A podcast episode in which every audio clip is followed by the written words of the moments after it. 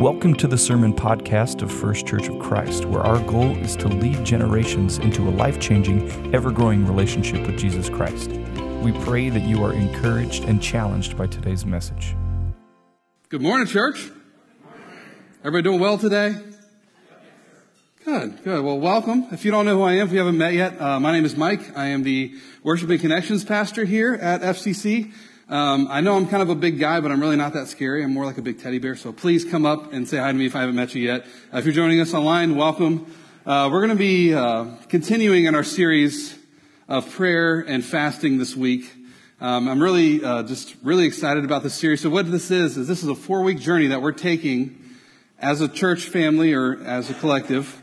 Uh, and what we're doing is we're taking something out there and we're fasting from it and we're praying for something. So we're fasting from something specific and praying for something specific. Uh, I'm really excited about this because I think with this four week series, it's, it's, a primer for what God is going to do for us. Uh, primer to the launch pad, so to speak, hopefully, of what God's going to do through us and hopefully through you um, as a church, as a church family, and as people. So um, if you were here last week, um, we were fasting from social media or if you weren't here last week, we were fasting from social media for hearing and knowing God more. So hopefully that time was fruitful. Hopefully you were able to take at least maybe half a day a day, a full day, maybe two days, maybe a whole, maybe you fasted the whole week from social media or any forms of media, and you were able to spend that time and just trying to hear God and know Him more. So hopefully that was fruitful for you. What do you do when you're confronted with your own sin? What do you do when you're confronted with your own sin? Do you hide from it? Do you retreat, hoping that in your retreating, nobody will notice that you sinned? Do you try to cover it up? Maybe you try to flip the tables on the person that's confronting you in that sin and you tell them about their sin. What do you do when you're confronted with your own sin? You know, and I'm talking like, so when we talk about sin, it's something as simple as the anger you had from the road rage getting here this morning, or the anger that you had because your kids weren't getting ready fast enough. It could be something as simple as that. And maybe, maybe this has happened to you recently. Maybe this is, you know, there's, there's been a sin in your life that somebody confronted you about. And now, and, and maybe it was that sin that you didn't really, like, nobody knew about kind of a thing. Maybe it was that one. What did you do in those moments? When you were confronted with your sin, what did you do? Did you repent of that sin? Or did you try to justify yourself? You know, I only looked at that woman lustfully. I didn't actually act on it. I might have, you know, all right, so I might have sent that post out on Facebook, and I know that it was maybe a little, maybe I was a little mean, but people really needed to hear the truth. People really need to know that they can't do X, Y, and Z.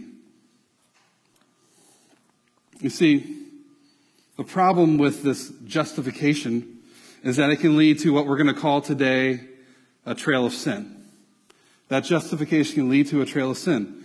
You know, and I think it's something, you know, that we can look back on, right? So it's, we've committed all these little, little sins.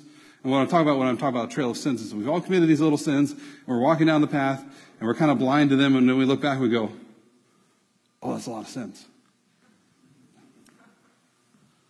You see, today we're going to be looking at someone you might know, if you've been in church a time or two, and we're going to be looking at his own trail of sins. We're going to be looking, you know, how far he went down the path, this path of destruction, before he actually was confronted with his sins, and what, it, and what he did.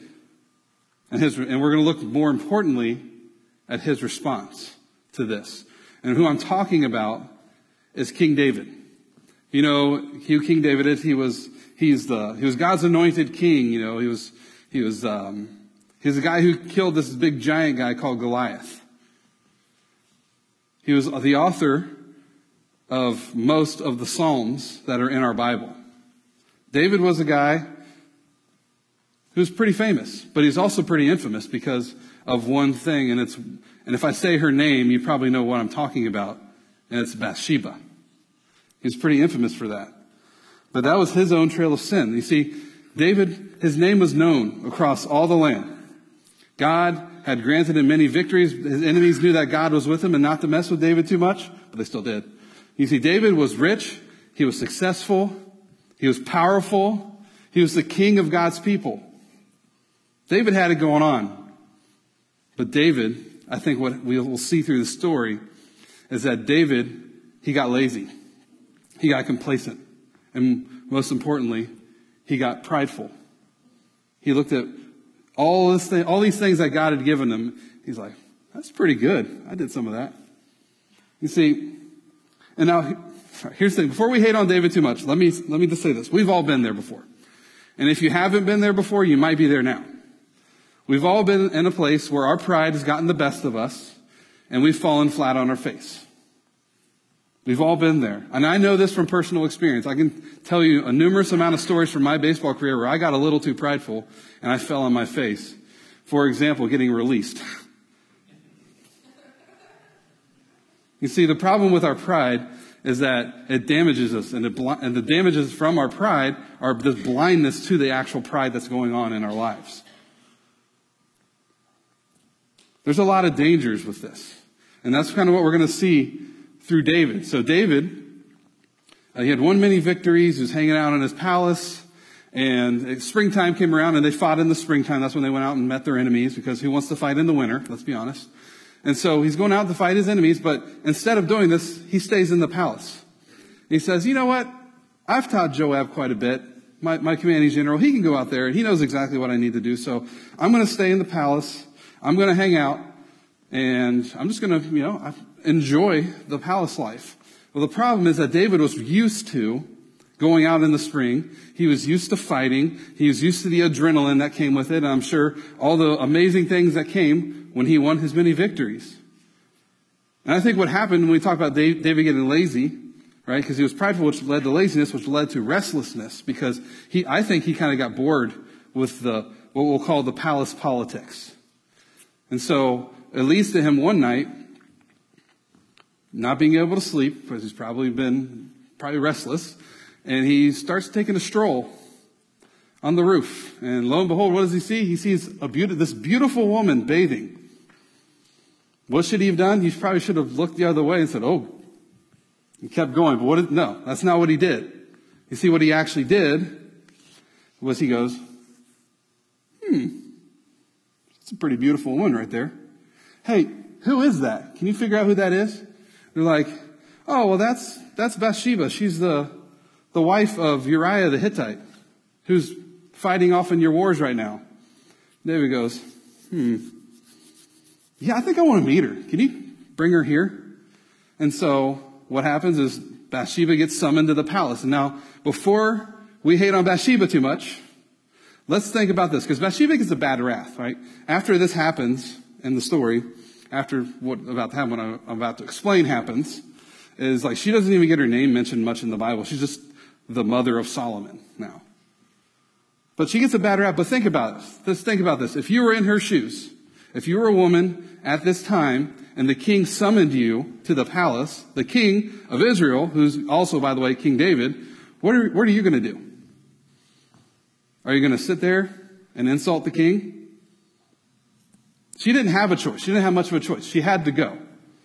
So that's what she does. She goes to the palace. And what does David do? He uses his power and his influence to seduce her and to sleep with her. Hmm, it's a bad choice. Adultery is a bad choice. And see, David's problem got, went from bad to worse when we figure out that Bathsheba is pregnant. That's a, that's a big problem. See, and this is, so, so we're already seeing we're already starting to see David's trail of sin, right? He started with looking and lusting, and now it's led to pride and adultery, which has led to a baby.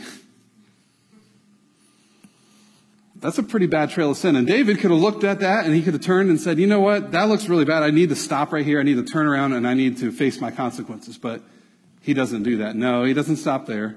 See, his pride has blinded him. So now what does he do? He goes, ooh, I got a plan. I'm going to invite Uriah the Hittite from the battlefield to the palace. I'm going to make it look like an all expenses paid vacation to some tropical destination. It's going to be great. I'll give him a gift even. And hey, I'll even, I'll make sure that he goes and spends time with Bathsheba so, you know, they can spend time together. And the, the problem with that is that Uriah is a man of integrity. So what happens is Uriah comes to the palace. David invites him and says, Hey, why don't you, uh, walk, so, so glad you're here. Thanks for coming. Why don't you go see your wife and let her wash your feet? I guess that wasn't that funny. Why don't you, why don't you, why don't you go see your wife and let her wash your feet? And Uriah goes, uh, okay, so he sends him away and he sends him with that present, that gift. But Uriah stops at, at the guard house and he sleeps there at the palace doors. He doesn't leave the palace. So David wakes up the next morning, says, Oh, so how does, how's your night, Uriah? He's like, Oh, I just stayed here. It's great. Slept with the guards. You see, Uriah was a man of integrity. He couldn't imagine going and sleeping with his wife or spending time with his wife when all of his men and all of his brothers in arms were out fighting a battle. He couldn't imagine that being a thing. So what did he do? He slept at the, at the palace doors. So David goes, hmm, okay. I really need you to go home. So here's what I'm going to do. We're going to have dinner tonight. And see David scheming in his head, hey, with this dinner, what we're going to do is, hey, servants, make sure that you give Uriah all the wine and make sure his cup is full all night. We're going to make sure that he, you know, gets rid of that integrity thing and goes see his wife. But what we see is that's not the case. Uriah doesn't do that. He goes right back to the palace doors and he sleeps. And again, David could have looked at his trail of sin and been like, all right, it's time to face the music. It's time to face the noise. It's time to face the repercussions of the things that I've created. But he doesn't do that. He goes so far to send Uriah back to the battlefield to Joab with a note. He says, make sure he gets this. And the note says, make sure Uriah goes to the fiercest fighting of the battle. And this kind of up a little bit so that, you know, when the, the fiercest attack comes, he goes, you know, he dies. He gets killed. Okay. So here's the thing. David had all these choices. He had all these choices and looking back in his trail of sin. And he continued in his blindness, in his prideful blindness, to continue down this trail of sin. So he goes from, let's just kind of go over his trail of sin. He goes from looking and lusting to adultery to pride to murder. Now, have you ever been there? Maybe not murder, but have you ever been there where you've had this, you've created this trail of sin, this trail of destruction behind you, and you haven't dealt with it? You know, maybe, maybe it was that one purchase you made where you didn't tell your husband or your wife about it. And he felt kind of good, and like, oh, I was able to buy something, and they didn't even know about it. And what did it lead to? It led to you opening up a credit card in your name, so they didn't know about it, and then continuing your spending habits. And now you're in debt up to your eyeballs. Maybe it was that one innocent, innocent picture that you saw on social media or on the internet that led to you going down a rabbit hole, which led to you opening up a porn website, which led to you subscribing to that porn website. Maybe it was that one innocent post that you made or that your friend made. And then you said something in the comments section that wasn't very nice. And then they said something back that wasn't very nice, which led to a back and forth conversation, which is always a great choice on social media.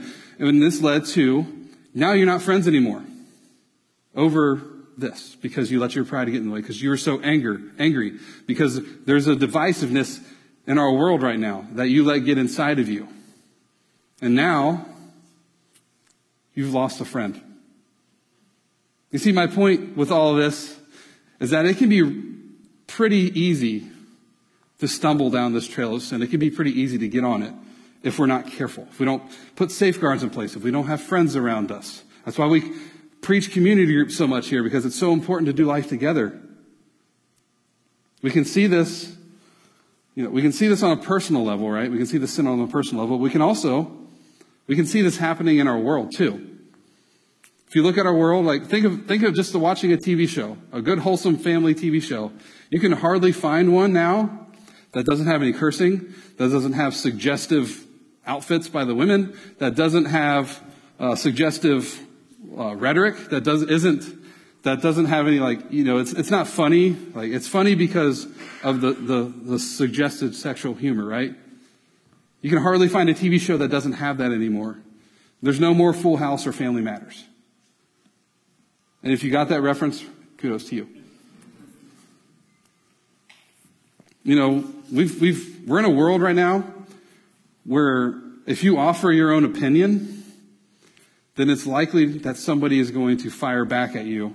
And we can't respect each other enough to see the differences and be okay with that and say, I know you're this way, and I'm this, I know you believe this, I believe this, and that's okay. That's okay. I still love you. We're all, there's, all, oh, there's a bunch of divisiveness, there's a bunch of anger. So I have to ask you again, what do you do when you're confronted with your own sin? What do you do when you're confronted with your own sin? And, and here's the good news. The good news is that there is hope. Okay, there's hope with all of this. In David's story, he has hope. So, uh, and this hope comes from his response when he is confronted with his sin. So what happens is while David might have been blind to his sin, God wasn't blind to it. He knew exactly what was going on. As Aaron just talked about, God knows us intimately. He knows our inward, inner parts and places. God knows that. So God knew exactly what was going on. So what did he do? He sent his prophet Nathan to come and confront King David. So Nathan goes up to the palace and David's like, Hey, Nathan, so great to see you. So glad you're here.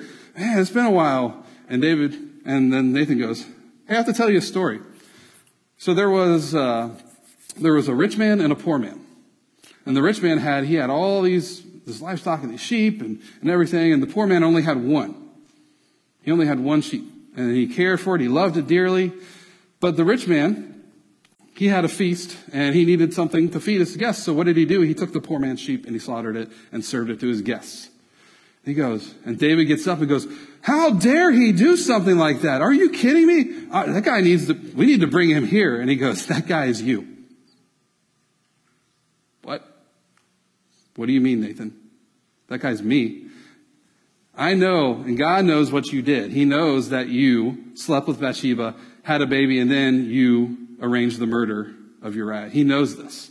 And because he knows this, listen, I know, I know that we, you know, God protected you from King Saul. He made you into the anointed king. He did all these wonderful things for you, and you weren't willing to acknowledge that. You got lost. And so here's what's going to happen. We're going to take all that away. We're going to take all that away. And David, what does he do? He, see, it's in his, our hope is in his response and, and our response when we're confronted with sin. He truly repents of that sin.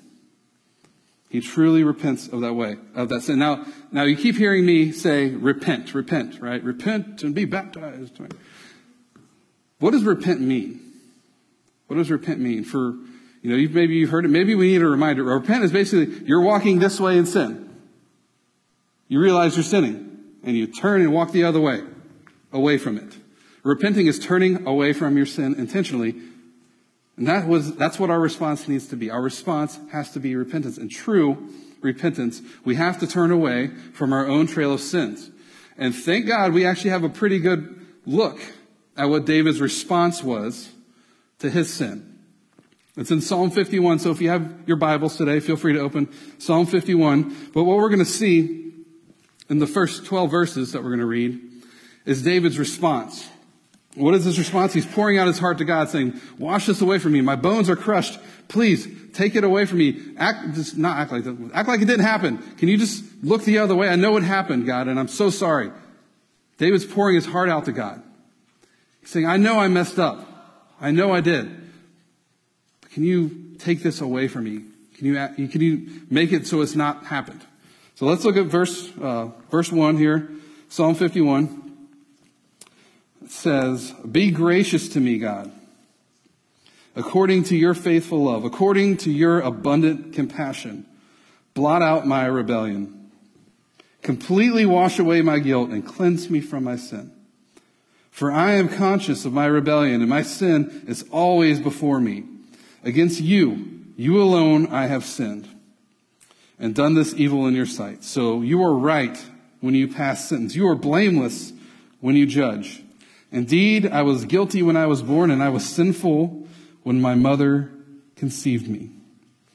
Surely you desire integrity in the inner self, and you teach me wisdom deep within. Purify me with hyssop, and I will be clean. Wash me, and I will be whiter than snow. Let me hear joy and gladness. Let the bones you have crushed rejoice. Turn away, you turn your face away from my sins and blot out all my guilt. God, create a clean heart for me and renew a steadfast spirit within me. Do not banish me from your presence or take your Holy Spirit from me. Restore the joy of your salvation to me and sustain me by giving me a willing spirit. You see, David's desire was for God to wash away all that, to look the other way. Take it away, God, because it's crushing me, and I'm so sorry that I did this. But here's the thing not to miss in verse starts in verse three and four, uh, verses three and four. But what we see is that David understood that start, start, you can start to see the moment where the pride's starting to go away from him. It's verse three. It says, "For I am conscious of my rebellion and my sin." is always before me. So David under he his blindness was gone. He could finally see his trail of sin. And then he says in verse 4, against you, you alone I have sinned and done this evil in your sight breaking down walls of pride. So you are right when you pass sentence. You are blameless when you judge. See, David was aware of his sin, and he knew he had to own up to it, and he knew, more importantly, who he had to own up with it. He knew that God was right to judge him for his sin. And you, you need to understand this. We need to understand this as we're looking at this. As human beings, we will mess up.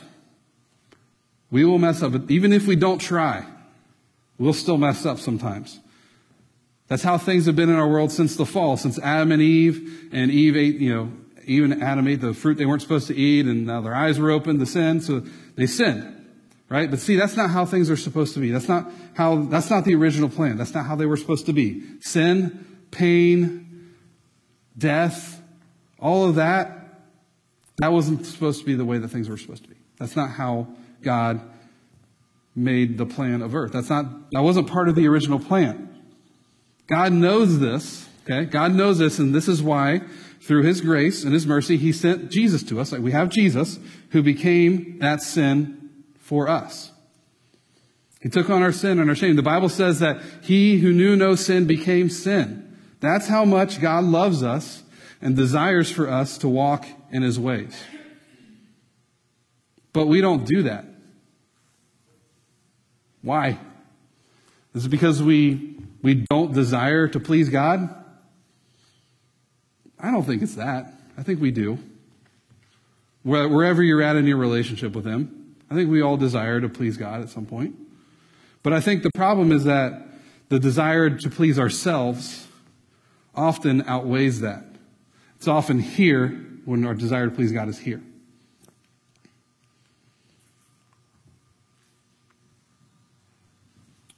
So, this is what we're talking about, right? We're talking about pride. That's what pride looks like when we put our own desires ahead of God's. And you could be the most humble person in this room or on this stream, whether you probably won't say that, but you will still have pride issues. Because that's just the nature, that's our human nature. It happens. We all have our wants and our desires, and sometimes they outweigh us, our desire to please God. So we have to understand this. Our trail of sin, our own trail of sin, begins and it ends with pride. Our trail of sin, it, it begins and it ends with pride. This is true on a personal level. This is true for us personally. But this is also true of us as a people, as a nation, as Americans, as Christians, as people. That's true. So personally, we struggle with things like sexual sin. We, st- we struggle with lying. We struggle with pride. We struggle with idolatry. You name it, we've all struggled with something along the points of our life. And as a people, as a nation, right, it's become more uh, common to accept sins as normal. You know, things that the Bible calls sin, we mask them under the banner of you know, in, inclusivity. See, we have, as a people, we have normalized sexual sin. We've normalized abortion. We've normalized idolatry. You know, in our nation, it's normal. Let me step a little closer so I can step on some toes. Uh, in our nation, it's normal. It's normal to be homosexual. It's normal to worship your favorite band or singer or celebrity. I mean, heck, we have a show called American Idol. It's okay to get an abortion because you made a mistake when you were younger, and you shouldn't have to suffer the consequences that you made and your youthful actions the rest of your life. It's okay to do that. And speaking of abortion, praise God the numbers have gone down. But the numbers are still in the hundreds of thousands each year. And actually, in five years alone, there were three million abortions recently. So, yeah, it's great they've gone down, but the numbers don't lie. That's still way too many. It's seen as normal, though. More married couples are getting divorced every year because they're not happy, because they let their pride get in the way, because they stopped communicating, because they got outside of the design that God had for marriage. In fact, it's become so normal that over 50% of the people that get married nowadays are going to get divorced. And that's, that's okay. As a church, not to spare anybody, as a church, we've bought into this lie of moralistic therapeutic deism, which is just a fancy term of we see God the purpose of God in our lives is to make us happy. And He's our little genie in the bottle that we can, we can rub the lamp when something goes wrong and He can suddenly fix all our problems. But the problem is that at some point, He doesn't do that. Right? At some point, He doesn't answer your prayer because maybe He doesn't need that prayer answered. At some point, He does that. And so what happens is people have bought into this. As Christians, we bought into this. God wants what's best for you. He wants you to have a million dollars and a yacht and a perfect 401k. What happens when that doesn't happen? See, that's why people are turning away from the faith because we've allowed them to, to think that that's okay. We've normalized that as a world.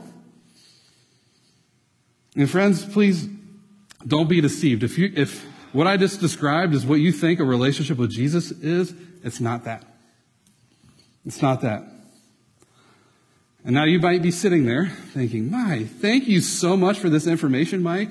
I can't wait to tell all my coworkers and my friends about everything that you've went over today.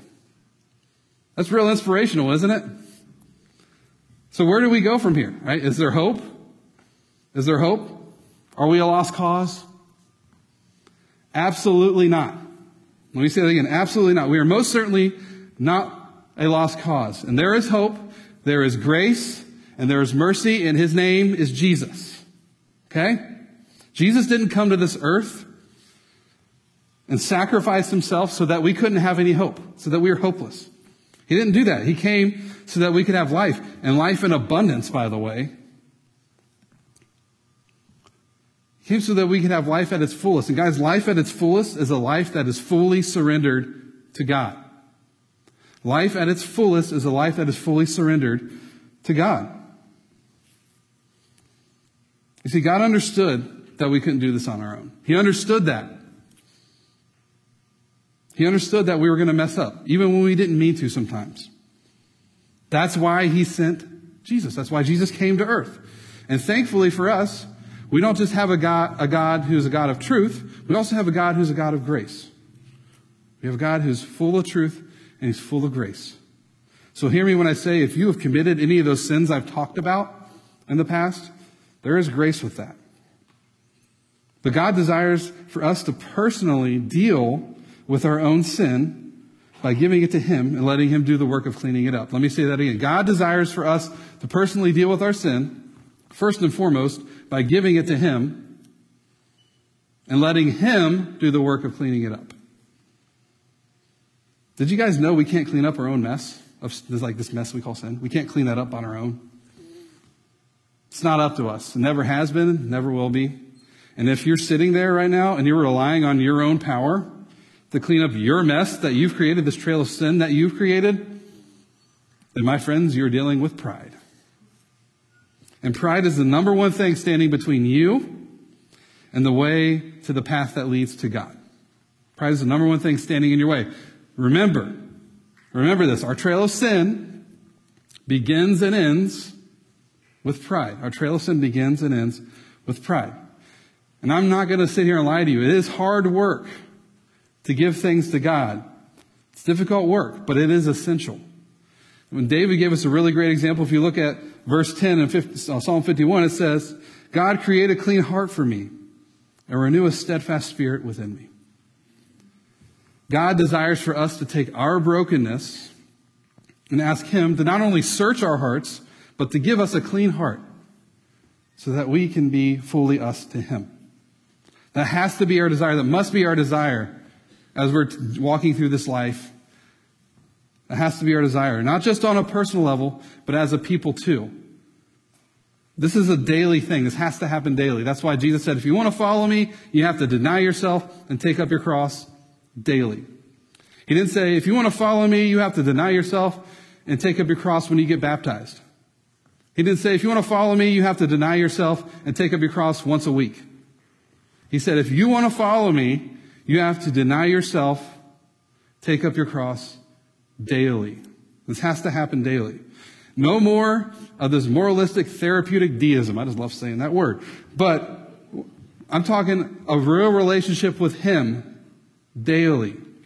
A real relationship with Him daily. And when you take, when you get to a point where you can pray and you can take these things to Him, it allows you to have a real, breathing, active, moving relationship with God. When we can do this. And that, yeah, like, okay, so here's the good news, okay? Let's just remind ourselves this. Here's the good news. He knows we'll mess up. But when we do, He offers us grace. He offers us grace. Not because we deserve it, but because He loves us. And that doesn't mean that we need to keep sinning, right? We need to, we need to truly repent of that and turn away from that. But nevertheless, eh, it, think of it this way, okay? So the Bible says that when we take our sins to, to God, He takes them and He removes them as far as the east is from the west. And here's the thing about that. Here's the good news about that. You can never go far enough east where you're going to suddenly be, be going west, and you can never go far enough west where you're suddenly going east.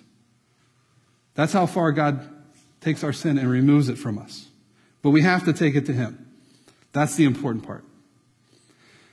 We must have true repentance personally and as a people. Personally and as a people. Now, speaking as of as a people, I wanted to read this. Uh, this is might be a, this is probably a, a, Bible verse that maybe if you've been on social media for the past two years uh, within the pandemic, that people have uh, put out there and said, you know, hey, if everybody read this and let's do this, but I haven't really seen it happening yet. But this is Second Chronicles chapter seven. Yes, you're going to hear from the book of Chronicles, or two Chronicles, both Chronicles today. So, Second Chronicles, chapter 7, verses 13 and 14. I'm going to start in th- 13, uh, but typically what you'll see is verse 14. But what we're looking at here is this is Solomon has finished the temple, and they've been having a big party, and they've been having all this great stuff happening, and then God's responding to them. So this is in, in God's response to them. Verse 13 says, if I shut the sky so there is no rain, or I command the grasshopper to consume the land, or if I send pestilence on my people. So if in your sin you go too far away and I send all these things to you. Verse 14, and my people who bear my name humble themselves, pray and seek my face and turn from their evil ways. Then I will hear from heaven, forgive their sin and heal their land. So if, if I send all these terrible things to you to try to remind you to get back on the path and you're still walking down your trail of sin, this is exactly what true repentance looks like. We need to first, we need to what? This is the one we're missing most of the time. We need to humble ourselves. We need to pray and seek his face. And we need to turn from our evil ways. That in itself, in a nutshell, is true repentance. That is true repentance. If we can humble ourselves, if we can pray and seek his face and turn from our evil ways. So that's why this week, what we're going to be doing, what we're going to be fasting from and praying for, is we're going to be fasting from network news. We're going to be fasting from network news, and we're going to be praying for repentance as a people. We're going to be fasting from network news or whatever news you happen to watch. We're going to be fasting from that. And as we fast from that, we're going to pray for repentance as a people. Like we talked about last week, turn off the noise, connect with the Lord, spend time with Him. If you continue to, to stay in your normal habits and, and if you watch network news or whatever the thing is with all that noise going, if you don't ever turn it off, then you'll never truly hear from him. You'll never truly get to know him. Because guys, there is an endless amount of information that can consume your thoughts. There's an endless amount of things that if you don't turn off the noise, they will consume you. Turn off the TV. Put down the phone. Put down the tablet. Put, turn off the computer. And ask God to intercede for us on our behalf because our world, it's broken. Our world needs repentance. We need repentance.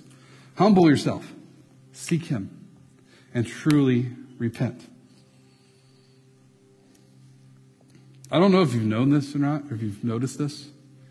But over the past couple of years, we have become, even maybe more than that, we've become so divisive. We've become so angry. You're either this or that. There's no in between. But we need to understand this. As the church, as the church, we are supposed to be the light of the world, the salt of the earth. We are supposed to be the light that shines in the darkness. Understand this. We are the hope that this world needs. Jesus is the hope this world needs. And please, please, please, please, I can't say please enough. Don't buy into the poison of anger and divisiveness. That's not love. As I close, I wanted to go back to what I, what I closed with last week and the same question. And I want us all to wrestle with this. What is discipling you? What is discipling you? Is it Fox News? Is it CNN? Is it Facebook? Is it TikTok? Is it Twitter? Is it the Republican Party? Is it the Democratic Party? Is it your favorite celebrity?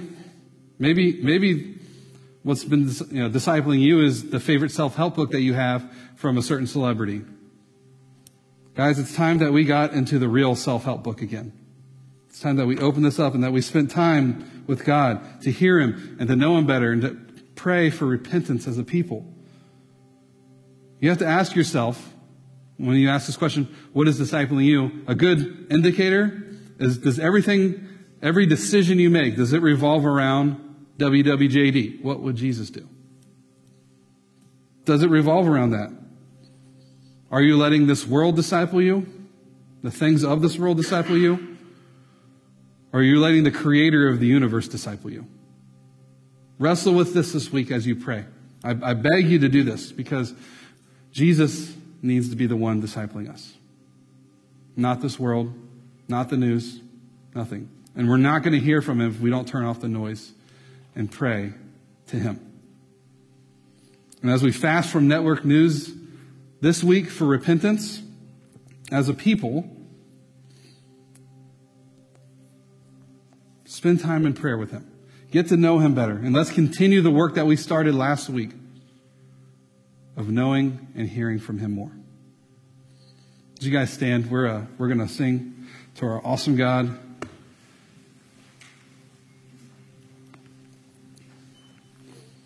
Father, we are, we come to you as a, personally and as a people.